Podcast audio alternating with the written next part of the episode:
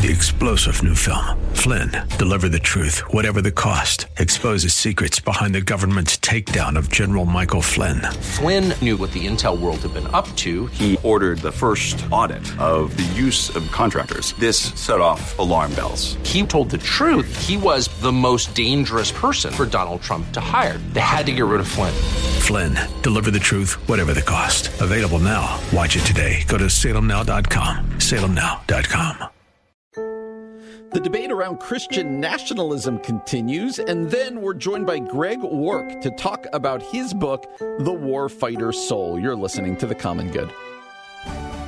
Hey, friends, welcome to The Common Good here on AM 1160, Hope for Your Life, alongside Aubrey Sampson. My name is Brian Fromm. Really good to have you with us on a Thursday afternoon.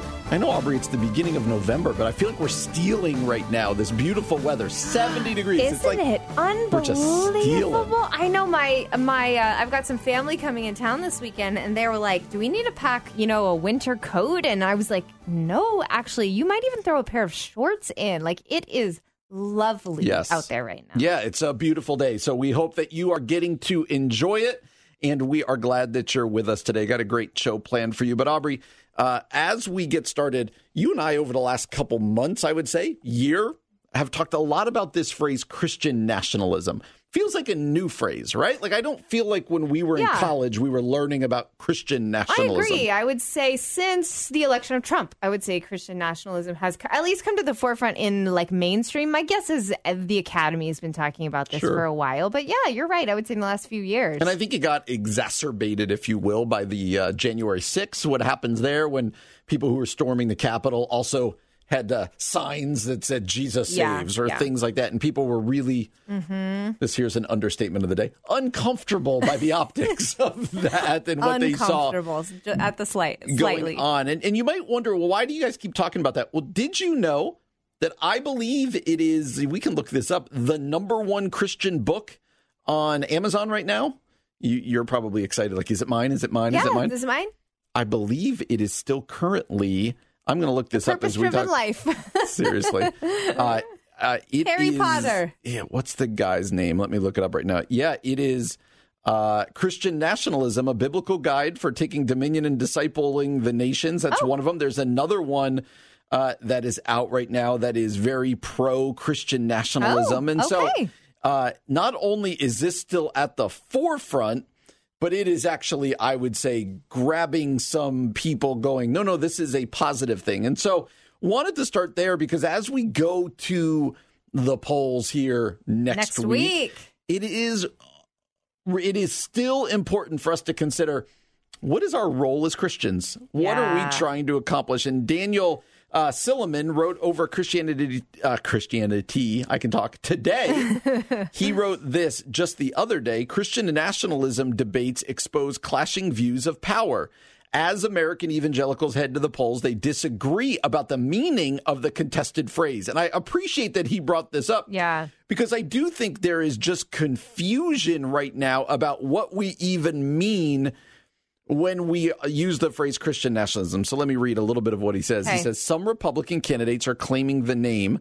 A best-selling Amazon ar- uh, book argues that all real Christians are Christian nationalists, and a growing number of professional and amateur political commentators are arguing it to explain American politics right now. But there's still dispute about what we really mean. This one guy they interview says, "I would say there's nine different definitions." Wow. But listen to this: a Pew uh, research poll found that 45% of Americans think that the U.S. should be a Christian nation. This includes 81% who self identified as uh, white evangelicals, but only 6% of those who want the U.S. to be a Christian nation think that the government should be run exclusively by Christians. And less than 1%, thankfully, say that they want the state to give special privileges to Christian. So, what we're seeing, and I'll get into more of this, but uh, let me let you comment on this. What we're seeing is people in these interviews or these research or, or you know getting surveyed saying, "I want America to be a Christian nation, and we should work towards that." hmm But what I don't mean by that is we should only have Christians in power. Yeah. And yeah. th- some people might think, well, yeah, no, that makes sense. Others might say that runs against it. How do you have a Christian nation with non Christian leaders? How do you kind of Two part question. Mm-hmm. How do you understand this whole increasing debate um, as to what people are are meaning when they say, "Yes, I'm for Christian nationalism"? Yeah, it's funny because I just never, and this seems so obvious, but never until this moment right here, Brian Fromm, have I thought about the term Christian nation being connected to the term Christian nationalism. Isn't that funny? I mean, they're so different. In my mind, they're so different Yeah. because I one is like, sure, can America have some Christian values? Can it be primarily Christianity is the main religion? Sure. Uh, Christian nationalism in my mind is, and I'm looking here at something that Christianity is saying, and this is how I would also define it. It's an ideology that idealizes and advocates a fusion. This is the part I would talk about a fusion of um, the American life with the Christian identity, specifically meaning, um, and no one would really say this, but I think it how it is. This is how it plays out. America is God's chosen nation. America is the promised land. We worship God and country. We have our Bible right beside our flag. Like that kind of mentality to me is how I define Christian nationalism, where I would say, no, no, no, no, no, no, no, no, no, no, no. For the Christian, you can pray for your country, you can love your country, you can want to see more Christians in politics. Amen, amen, amen. But the Bible and the flag do not go hand in hand. God and country not go hand in hand. You worship God. You are in the kingdom of God. That's who you belong to, not the empire of America. So that distinction feels very important to me because I think one bends into idolatry and the other is about the worship That's of good. Jesus. So the book I was thinking of that's not the necessarily the bestseller, but it is the number one book right now. Uh, is from Canon Press, and it's written by Stephen Wolfe called "The Case for Christian Nationalism." Oh, okay. Uh, I think this is. I had somebody here listen to this question. Somebody said to me the other day, or clarification. They said, "You know what's really important for people is when you think of America biblically. Do you think? Do you relate it more to Israel or more to Babylon?" and I think wow. when you begin to unpack that, you go, now it's a little apples to oranges, but when you begin to Yeah. unpack that, you go, that's a powerful question. Are we trying to redeem the nation? Robert Jeffress, of all people, you and I have read the quote where he said, the goal of the church is not to save America, it's to save Americans. Yes, right, And that, right. that we're go- not looking, people like Stephen Wolfe and others would say, no, we're trying to, yes, save individuals, but also make the nation more Christ like Right, and more. Christ like. I guess for me, I would land more on the Jeffress quote there that says, listen, we know political power is corrupt. We know politicians tend to be corrupt. Those looking for power corrupt. If the church is trying to get political power, it's going to lead to the corruption of the church. Yeah. But yes, we do have a call to love neighbor, love citizen, and um, you know want to see Americans, as Robert Jeffress said, come to Christ. And uh, so I, I touched on it there. But what's the danger in your mind of Christian nationalism? People like, well, what's what's your problem with a Christian nation? I think it's not. Yeah, I think it's what's that old quote like? um Ultimate power corrupts ultimately. Yep. Something that's absolute not ex- power absolute corrupts. power corrupts absolutely. Yes. Um, there's something about the posture of wanting power Mm. that can come across in this um, bent towards Christian nationalism, Christian nation, making our nation Christian. It can reek of power and fear in a way that I think is very anti Jesus, hmm. who humbled himself to the point of death, even death on a cross. Jesus, who who had all authority, gave up that for the sake of the cross. It, it just any grab for power and and it's hard to get into people's intentions. I understand that. But any power grab to me feels antithetical to the gospel. And i think that's why it's problematic is it becomes about power it becomes about surviving it becomes about like um some form of uh thriving that's not godly and doesn't actually get down to like the nitty gritty of love god love neighbor and humble ourselves for one another. A- and so why is it dangerous? I think that's the reason why. It just feels antithetical to the gospel. And the reminder that we have a king, we have a kingdom. Yeah. And this Christian nationalism starts to confuse that. and blur Yeah, those it. lines. That's it, Brian. And so I think we have to continue pounding this home, especially as we go to the polls. Yeah. Uh, some of you have already gone to the polls, but as we go on Tuesday, where are you doing that so that your nation can be saved and, and you can have hope, or is your hope somewhere else? Uh, is where I would go. Well, coming up next, along some of the same lines, I want to talk about weaponizing of language and what we see going on. Some interesting words from Dr. Albert Mohler. We're going to do that next year on the Common Good AM 1160. Hope for your life. Uh, all right, Aubrey, I want to talk about the weaponization of language. Wow. This is a social media That's problem. a lighthearted topic for this uh, Thursday afternoon. So I understand some people want to debate what happened, but you could make the case that what happened to Nancy Pelosi's husband the other day Ugh, yeah. is the result of weaponized language. You can make the result. You can make the case that what happened at the U.S. Capitol on January 6th. You can make the case that what happened to Gabrielle Giffords years ago, or what happened to Rand Paul from his neighbor, whatever, Yeah. is weaponized language. And Yeah. Albert Mohler talked about this the other day and wanted to ask what's our role as the church and as Christians. And and I think this becomes important, especially in the social media age that we live in. This cable news, you know, talk radio, all of this stuff where weaponized language is like uh, yeah. it, it's a great way to make money and get a following. Yeah. You know, it's interesting. You were a communications major, right? I was. So you're gonna you're gonna have to correct me on some of this, but there's there's uh, theories about speech, right? That uh, speech is broken down into three categories. One is what's being said.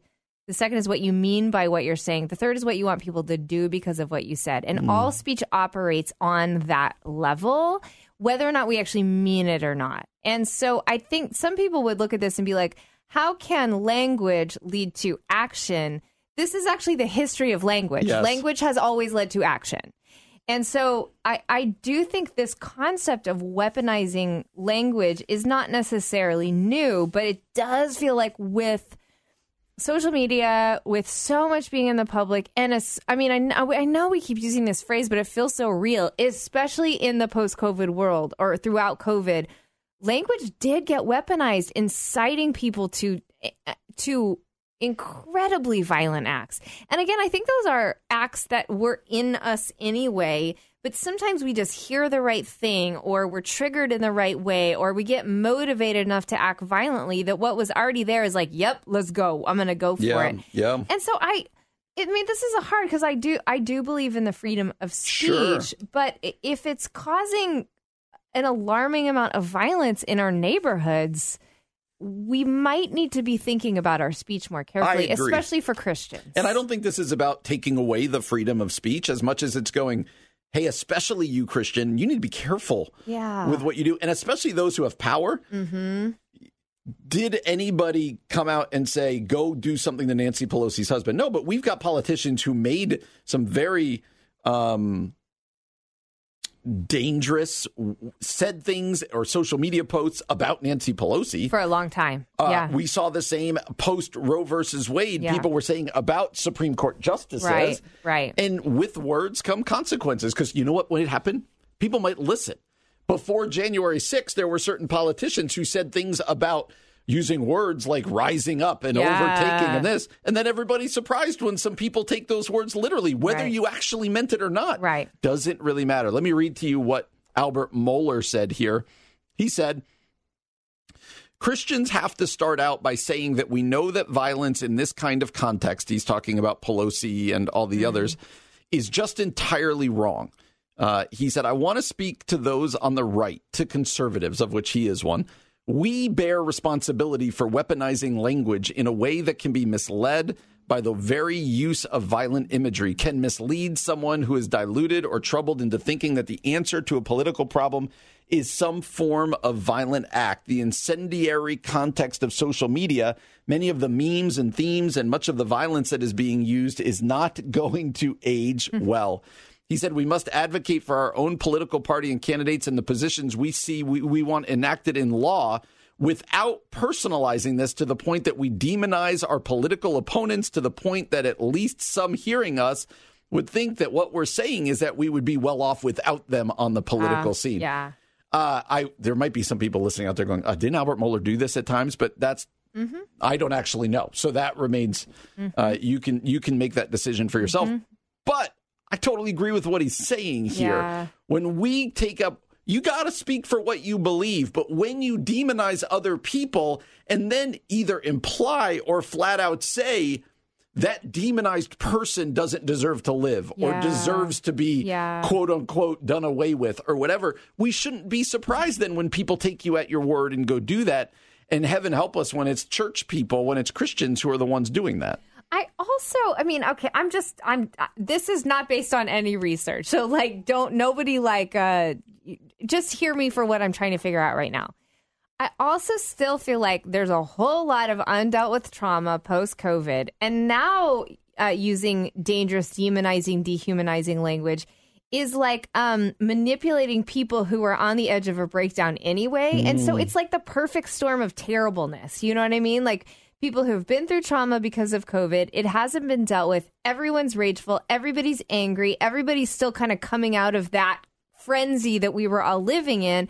And now people are easily incited. And so I almost feel like, I mean, always, especially for the Christian, our language needs to be seasoned with salt. But especially now when the world is is volatile, emotional, still reeling from the trauma of the past several years, like let's just be extra generous and compassionate with our words. And I'm not Brian and I are not saying don't stand up for what you believe in Correct. at all, but there's a way to do that without dehumanizing an image bearer and then letting and then seeing that incite violence. hmm And uh, you know, you might be thinking, "Oh, sticks and stones, whatever." Right? Like, what?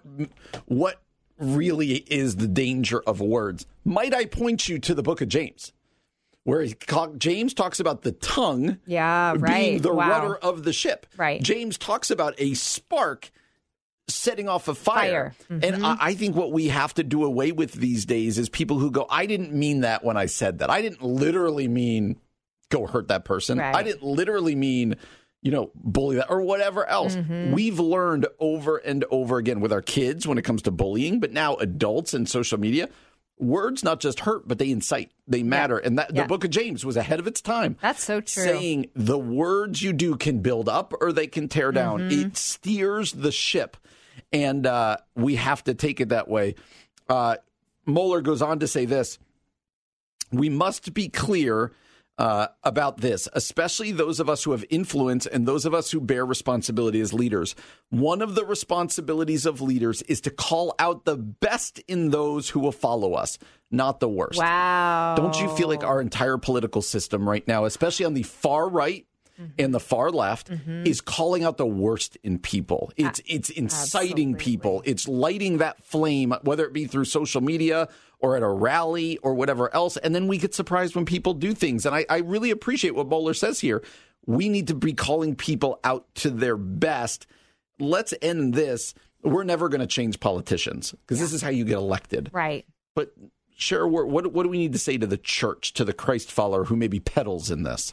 Yeah, that's what I was thinking. I'm thinking about, of course, kind of uh, those the folks sitting in the pews of church who are on their social media sharing or saying kind of despicable things about other people, or especially church leaders who are kind of leading in this fashion. I do think, like, I don't know. I I would get before the Lord mm-hmm. and and really do some diligence with God. Like, am I operating from a place of sin or from a place that honors you? And I and I think allow the Lord to really search your heart, like David. You know, search my heart and see if there's any wicked way in me, and um, see if there might be a better way for you to steward the resources God has given you. Your steward your language, steward your social media use, etc. And do what Mohler's saying here: call it the best in people, not the worst. There you go. So again, this is where we live in right now, and I would say, Christian, Christ follower, your words matter. They can point people to Jesus. They can tear down. They can incite. And take a look at what you're saying and who you're following. I think is a really good thing for us to do these days. Coming up next, Jen Wilkin writes this Come on, let us adore him. Too many of our prayers rush past praise. I want to talk about prayer hmm. and the importance of adoration and worship in it. We're going to do that next year on The Common Good, AM 1160. Hope for your life. Hey, friends, welcome back to The Common Good, AM 1160, Hope for Your Life, alongside Aubrey Sampson. My name is Brian Fromm. Glad to have you with us on a Thursday. Aubrey, I've got to give people a heads up. tomorrow, Friday. We got lots of fun things planned We for them. do. We don't normally tell them the top five list, but I'm so excited about it. Can I share it with them? Uh, share it with them. I'm afraid we'll get in trouble for it, but we'll see how tomorrow goes. But go ahead. I am like, I, I can't stop thinking about this one. I'm ready for this one. You and I are going to do a top five list that could be hilarious and at the same time a little bit heretical, maybe a little bit sacrilegious might be the better word. that might be the better word. Top five people in the Bible that we think would be, we wouldn't want to hang out with. We with. wouldn't want to hang out. They're, They're not hangs. chill hangs. Yes. Yeah. and uh, we're, we're going to go after some of the biggies, I think. So yeah, we're we're gonna go after some. Join It'll us tomorrow as we do that, and we would love to hear from you. Who are some of those people as well? All right, let's talk prayer, Aubrey. I'm actually at my church right now preaching through the Lord's Prayer a little bit. That's fun. Ew, just a bear of the laughs. And so, uh, Jen Wilkin. Do you know Jen Wilkin? You, every every time I mention a female author, you're like, I'm friends with her. Yes, in fact, Jen Wilkin uh, wrote a book on uh, the image of God. I used some of her research for my book, Known. She's a great, great, I almost said great little author, but that sounded really condescending. She's a great giant author, and uh, she's fantastic. Good. Well, she was she wrote an article at Christianity Today about prayer, and specifically the concept, the part of prayer of adoration. She says adoration, the offering of worshipful praise, so that's her definition of adoration, is widely recognized as a key element of prayer. But arguably, it is the aspect of prayer we are quickest to neglect or rush by. Interesting. Give me feedback to what she said. Is she right that that is a key aspect of prayer? And is she right that we tend to not do it very yes, much? I, I would say it's a key aspect of prayer. Uh, Our Father who art in heaven, hallowed be thy name. The Yep. kingdom come, thy will be done. Like that's how Jesus taught us to pray. Also, I don't know, Brian, if you, I'm sure you do because you're a church guy. I learned the ACTS Oh, prayer sure, method, ACTS, sure. C T S, adoration. You spend a lot of time there. Then you do confession, then you do thanksgiving, then you do supplication. But I would say, even if you grew up with the ACTS prayer method, I still am like I'm kind of trained to start with adoration, but I don't. I'll say a couple of things. God, thank you, you're so great, I love you, and then you move on. So yeah, I think she's right. You we kind of that way. skip over God, that. thank you. You're so great. I love you. Uh, she says here are three things that she has learned about adoration and prayer. One, adoration is exuberant. It does not have to be coerced or contrived. Adoration knows its object and has made a careful study of its object's praiseworthy attributes. Hmm. Second, adoration is humble. It can't believe it actually gets to converse with the object of its adoration. Yeah. And third, adoration is unqualified. It is offered for no other reason than because it, is true. It's not flattery. We don't say, God, thank you, you're amazing. Now, please give me what I'm about to ask Wow. for you. Uh, it really does set the stage for the rest of prayer. It says, You're God, I'm not. Yep. Uh, you're worthy of praise. You're worthy of worship. And even if you don't do the things I'm about to ask, you're still worthy of praise. You're still worthy of worship. If she's right that we often neglect this, why? Why would we neglect this part of prayer? Oh man, I think it's a it's kind of a convicting question and kind of a convicting point. Why do we neglect this? I mean, okay, the the big answer, the Sunday school answer, sin. I mean, I, you know what I mean? Like, but what I mean by that is, I do think we're so focused on self and me and what I want that I mean, let's get beyond like, are we praying at all? If we pray, it's kind of to jump to like our needs or maybe somebody else's needs. Mm-hmm, we're not all mm-hmm. super selfish, but you're you don't necessarily pause, I don't think, to even get into like right relationship with God, honoring God for who he is, remembering that God is king. Instead, you just jump right into like almost the Santa Claus list. Hmm. list. I also think I'm really struck by this adoration as unqualified piece because I, I could see how in one sense you would feel like oh i don't want to flatter god or i don't want which sounds so twisted as if you could flatter god but mm-hmm. i don't want to flatter god i don't want to i don't want to be inauthentic i don't want to try to like kiss up to him or something like that and and the enemy could almost like twist praise and adoration to make it something like, like, that manipulation. yeah, Yeah. rather than what it truly is meant to be. I love how she says this unqualified. You praise God for no other reason than because it's true, and that's enough.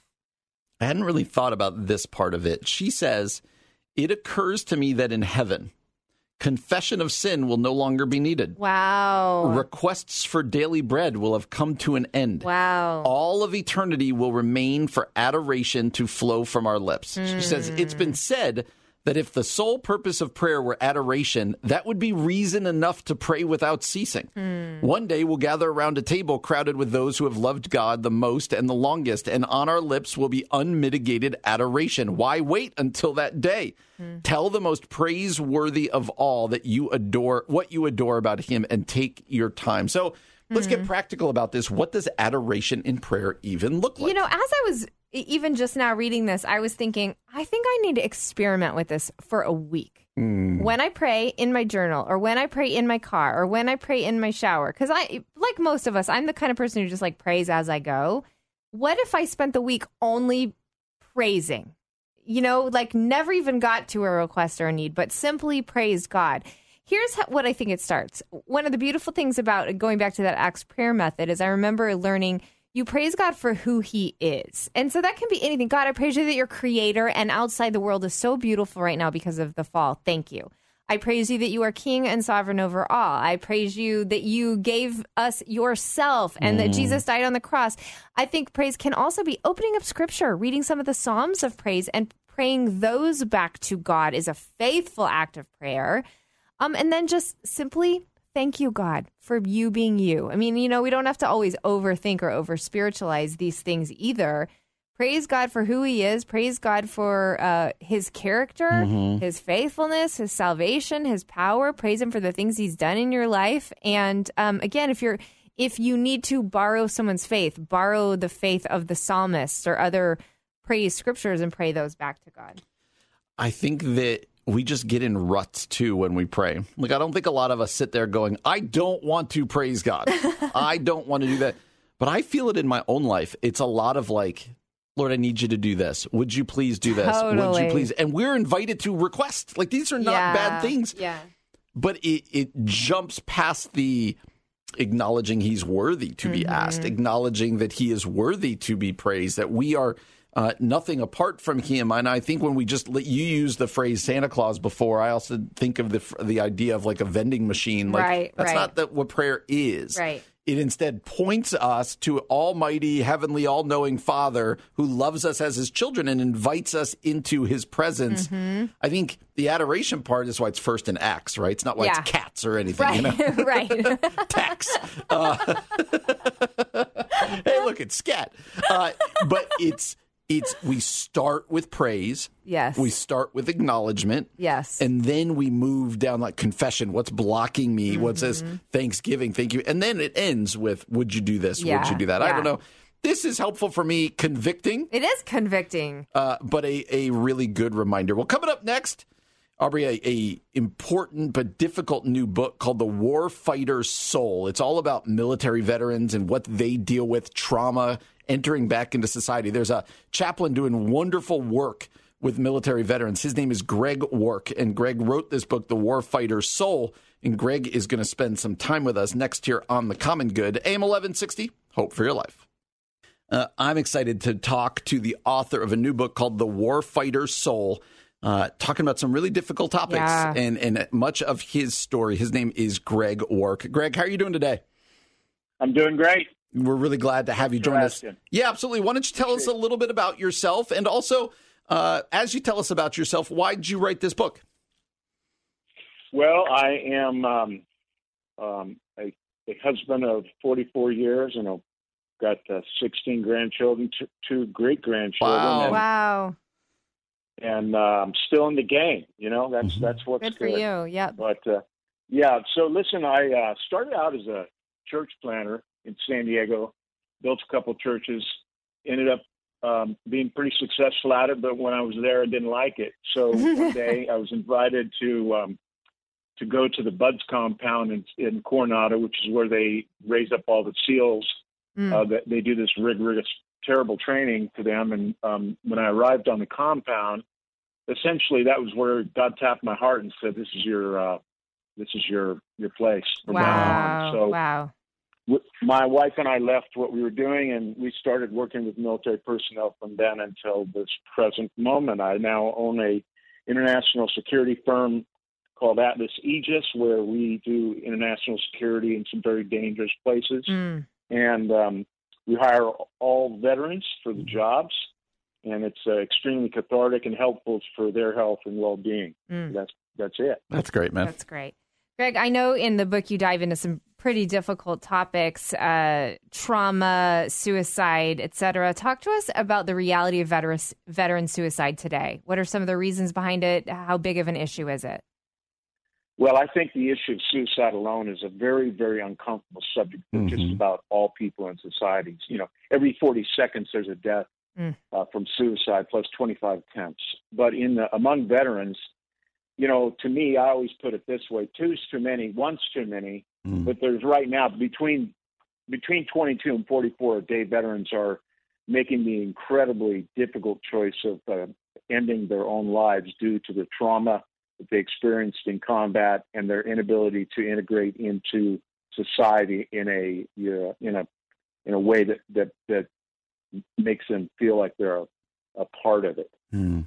Um, often society, at best, treats the veteran with a mild neglect simply because they don't understand them, and that's often true. Mm. Um, I wrote the book because I wanted to do, I wanted to help society understand the veteran, and then secondly, um, let the veteran know that there's hope for them where most of them just don't have it. Yeah.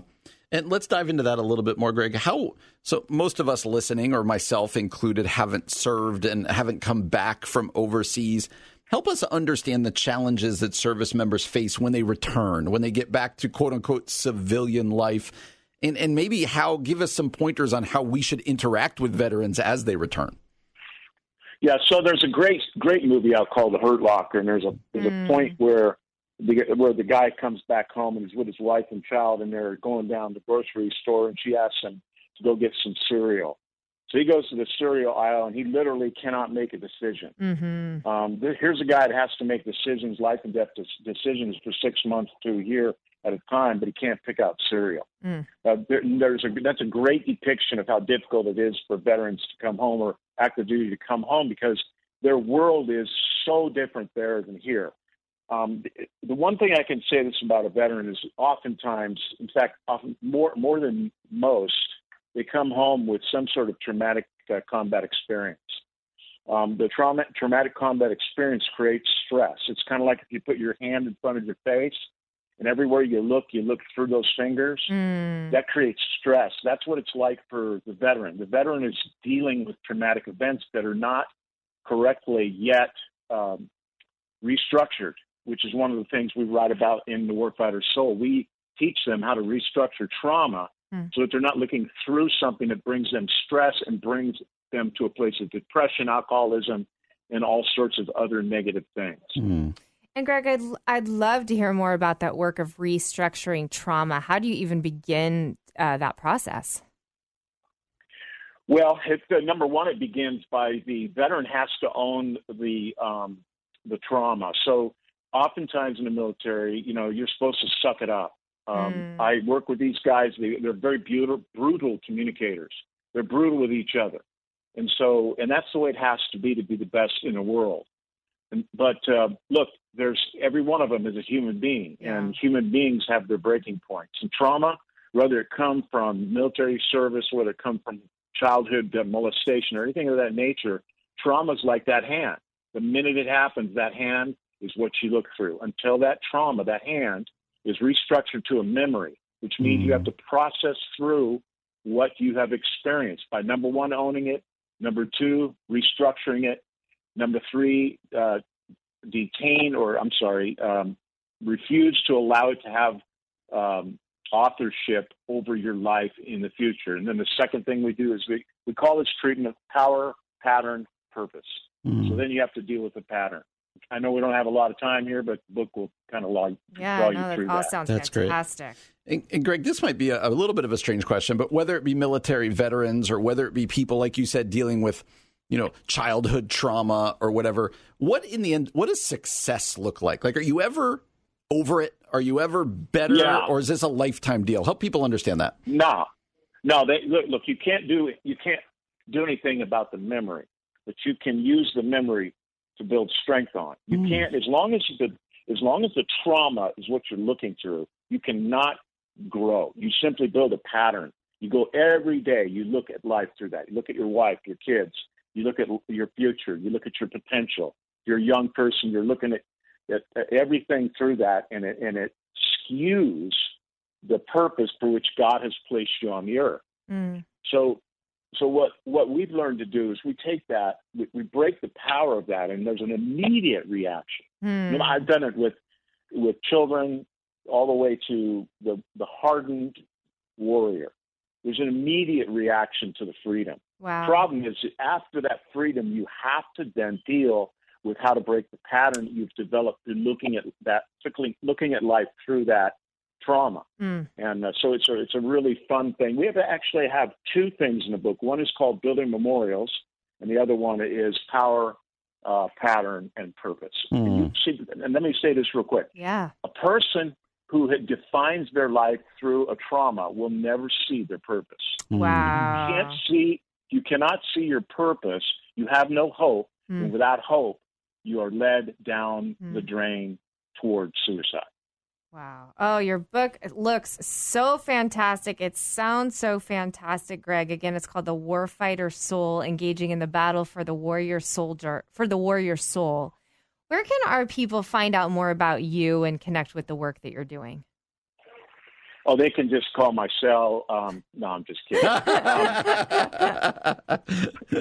they can. uh, You know, we're we're actually uh, really surprised at the success of the book, and so we're we're building a huge support structure for it as we speak. But you can go online to the warfightersoul.org, and you can contact us and our team and uh, grow with us. What we're hoping is that we can get thousands of people to get better Mm. and then they become the people that help others get better. Right now, we're losing too many. Yeah. It's it's absolutely we look. We owe our veterans. Society owes them. Yeah. So, so if we can get a, a society better, we can get a society equipped to help each other.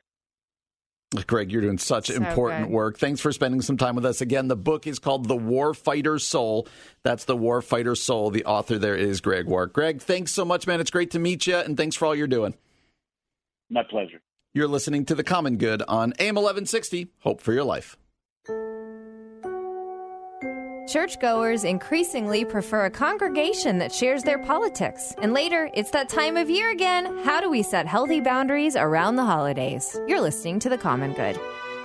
Hey, everybody, welcome back to The Common Good on this Thursday evening. We are so glad that you're with us today. If you've missed any of today's show, especially the amazing conversation we had with Greg Wark, he's the author of The Warfighter Soul.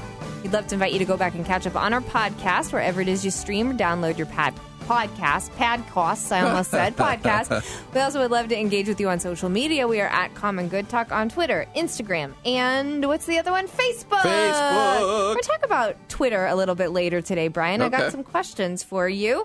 Um, but Lifeway just put out some new research. Lifeway is an organization that tends to pull a bunch of different church goers and find out things that gives us as church goers and church leaders information. And they found this half of U.S. Protestant churchgoers, 50%, say they prefer to attend a church where people share their political views, and 55% believe that to be the case at their congregation already. So, what that means is half of churchgoers, so, you know, literally this is split, want to be at a church where they're around people who vote the same as them or mm-hmm. think similarly politically than them. Half of churchgoers are okay not doing that. What has been your experience of this as a pastor, Brian?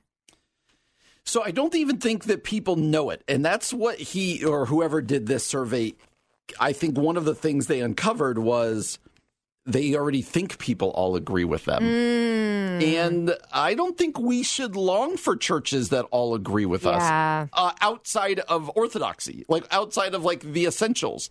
Uh, it's more important that you and I, Aubrey, agree on the lordship of Jesus than it is about whether we're voting for candidate X or Y. Yeah, It's more yeah. important. And it doesn't mean things aren't important. They are important, but you and I should be able to be in fellowship as church goers mm-hmm. and disagree on cultural issues, disagree on voting, disagree on some Yep. other things, and be able to debate them and go back and forth, mm-hmm. but still be in community. Mm-hmm. Versus if you were like, listen, I want to be in church with you, but I believe nothing about this Jesus thing, I'd be like, well, That's different. It's going to be problematic Yeah, for us. yeah. So, but unfortunately, what's often happens now is we have a harder time with people who disagree. David French wrote this on Twitter. We have a harder time disagreeing with people who disagree with our politics than our religion. Dang. And so that within the church, your church should not be all Republican. Your Yeah, church should yeah. not be all one race, Yeah. all rich, all whatever. That's not what we're meant to be, and that's not how heaven's going to be. Mm. And so um, it's meant to look more like a community and a family. Uh, that's diverse, diverse in race, diverse Mm. In ec- economics, diverse in politics, diverse in all of these things. And so this seems like we may be going in the wrong direction here. Yeah, this is interesting. Um, uh, Lifeway research says that younger churchgoers are more likely than older ones to prefer sharing a pew with someone in the same politics. So that's interesting. Generally, generationally, we're seeing a change.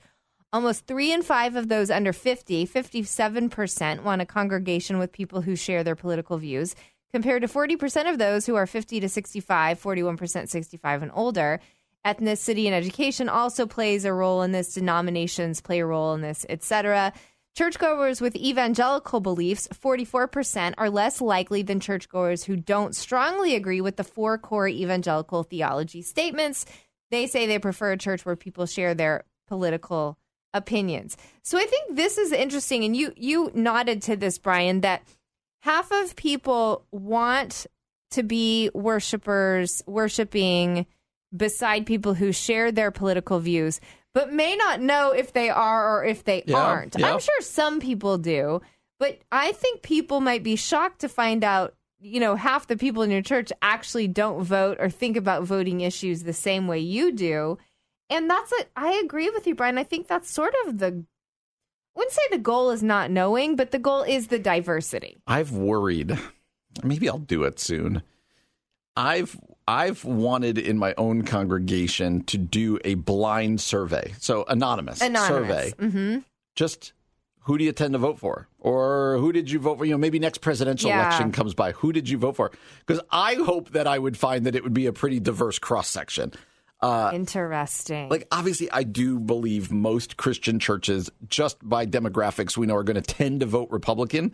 But man, I would feel really bad if it was like just across the board. Yeah, Right. And I would be like, I hope that when we do cut the cross section, you and I are right that go, well, more people would be surprised by how diverse it is in thought. How diverse. I, Yeah. I hope that's the case because it should be the case, That Aubrey, right? absolutely should be because, the case. Because we aren't aligned by our politics. We're not aligned by even our culture war, whatever. We're not aligned by our economics or our race or whatever else. We're aligned by being under the lordship of Jesus Christ. And w- when we move in this direction that the survey seems to be implying that we're moving, we're allowing other things that aren't primary to become primary. Yes, that's it. and and then those watching from the outside get it. They people going Mm-hmm. who might come and think about being a part of your church are like, well, no, thank you. And echo chambers are never helpful. Yeah. these kind of bubbles are never helpful. Uh, and so I hope they're wrong. I, I hope that if I did a an anonymous survey You'd of my find- church, I'd go, woohoo, we are we are diverse. do we are you this. think your church? Okay, this. Uh, do you think your church knows how you vote? And do you think they care? Ooh, two important questions. Yeah. I think And I'm asking you as a pastor. No, I'm I get it. That's I the totally pastoral question. I Yeah. think people assume how I vote. Mm-hmm. I think if anyone listens to the show, they probably have better guesses. Yeah. I've never gotten up and said, This is how I vote. Okay. I've yeah. never done that.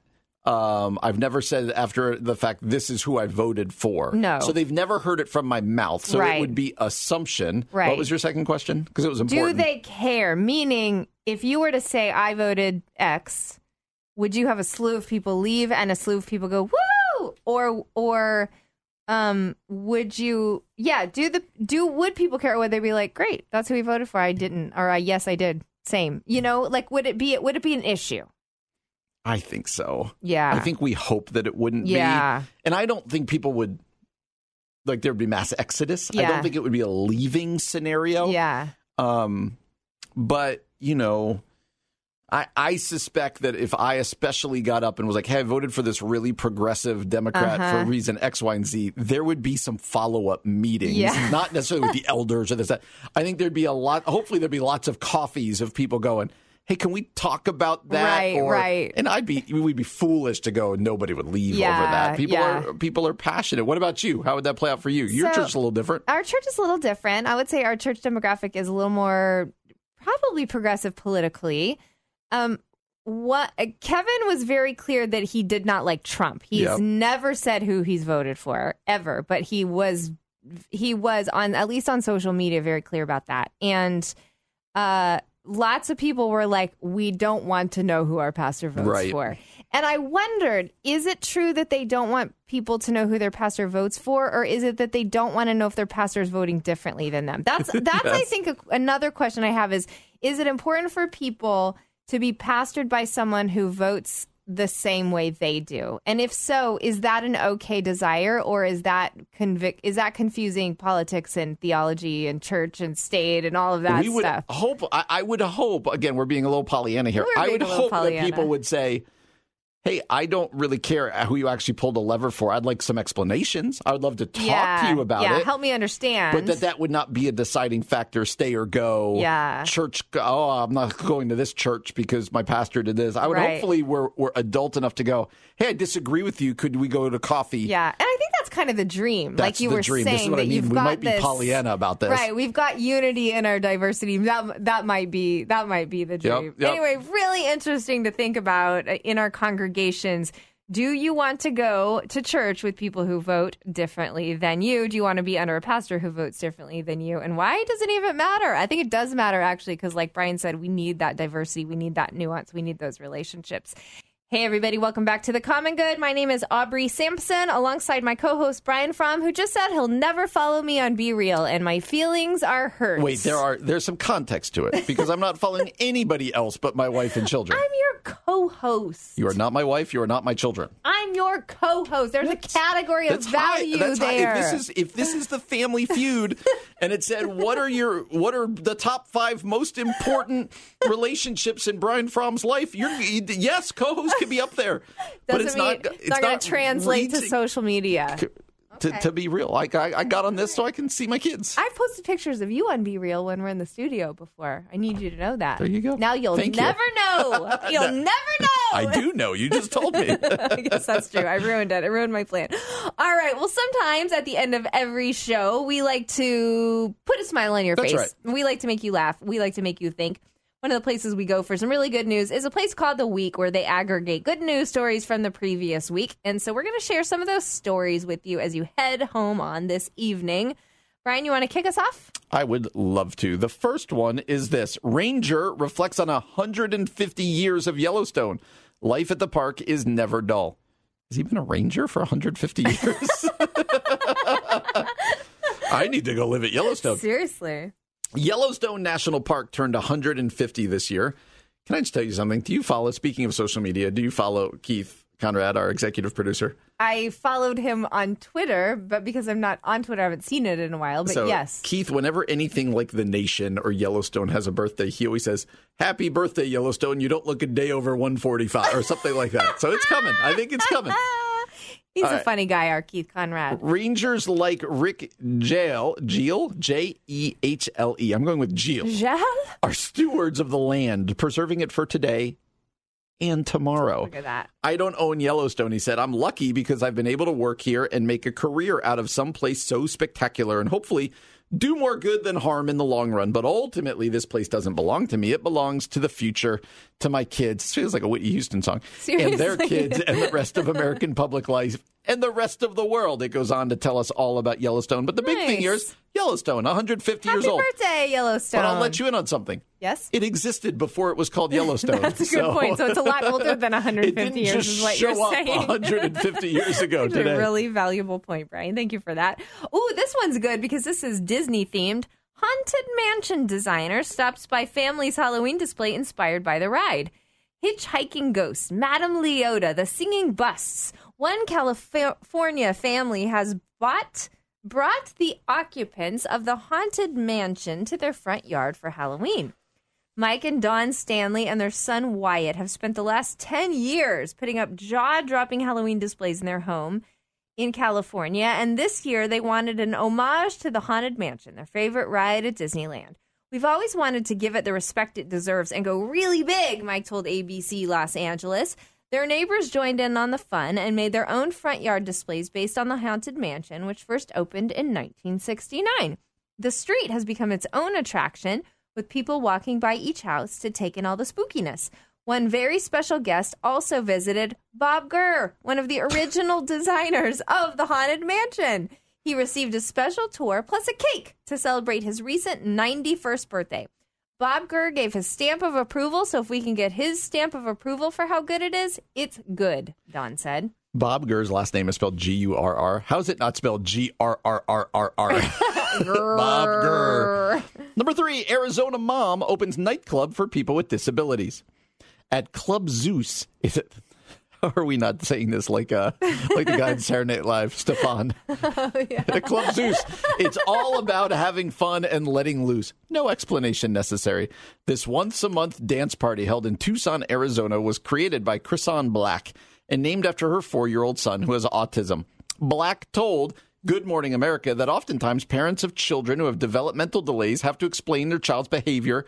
And while many people are understanding, others aren't. And that can be really hard to deal with. The goal of Club Zeus, which is open to people 18 and older who have disabilities or special needs, plus their families and friends, is to have everyone feel uh, included and welcome. They come in full glam and they look gorgeous, and it's just incredible to see them and their confidence, and it shines.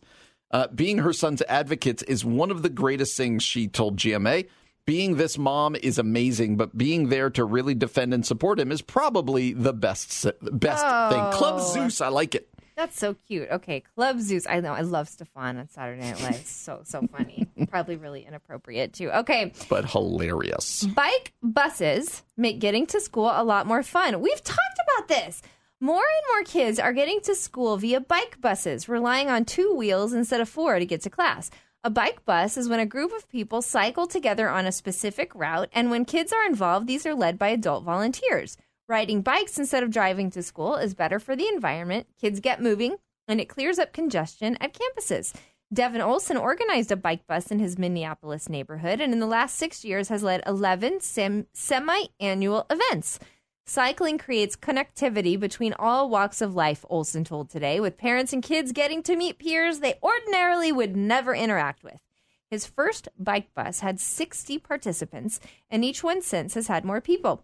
They begin at 8 a.m., and after going over safety instructions, the riders get started on a two mile ride. It's nothing but laughing, yelling, and pure joy, Olson said. Oh, it's fun. It's cute. All right, last one. 'Kay. You know we love old people on the show, and we love veterans. so That's here we go. True. Hundred year old vet surprised with VIP trip to see his favorite football Oh, team. I love it. After surprising his new friend, 100 year old William Gooday, Good? Good. Goody, with a trip to Disneyland, Isaiah Garza had another trick up his sleeve. Garza recently went viral on social media when he shared how he worked with Good's caretaker to get the World War II veteran to Disneyland. They never met before that, but oh, you and I did the story. Yeah, we did the but story. But bonded during their visit, and once Garza saw how much Good enjoyed their day together, he wanted to give him another unforgettable experience.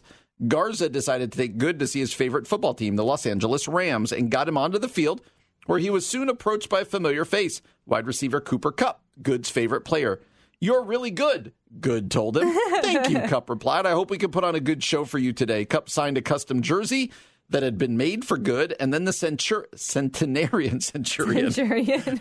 You're a pastor. was say, show him you're a pastor without telling him you're a pastor. then the centenarian was also able to try one on one of the Rams Super Bowl rings. He also started the game at left guard. I'm just kidding. at the end of the game, Good declared, "It's one of the happiest days of my life." Oh man, this I like this relationship between these two. I hope we keep. And then he got a flag for unsportsmanlike conduct. Oh man, well, those are some good news stories. We hope those put a smile on your face. Centenarian, Centenarian. one hundred year old is another Yes. way to say that. if, yes, if Jesus were taken to the cross by a hundred year old, it would have been the centenarian centurion. yes. All right, I got it. I got my wow. words. Okay, we're all, we're all all set. oh man, I don't even know how to end the show today. We'll be back again tomorrow from 4 to 6 p.m. For Brian Fromm, I'm Aubrey Sampson, and you've been listening to The Common Good on AM 1160. Three star general Michael J. Flynn, head of the Pentagon Intelligence Agency, knew all the government's dirty secrets. He was one of the most respected generals in the military. Flynn knew what the intel world had been up to. He understood its funding. He ordered the first audit of the use of contractors. This set off alarm bells.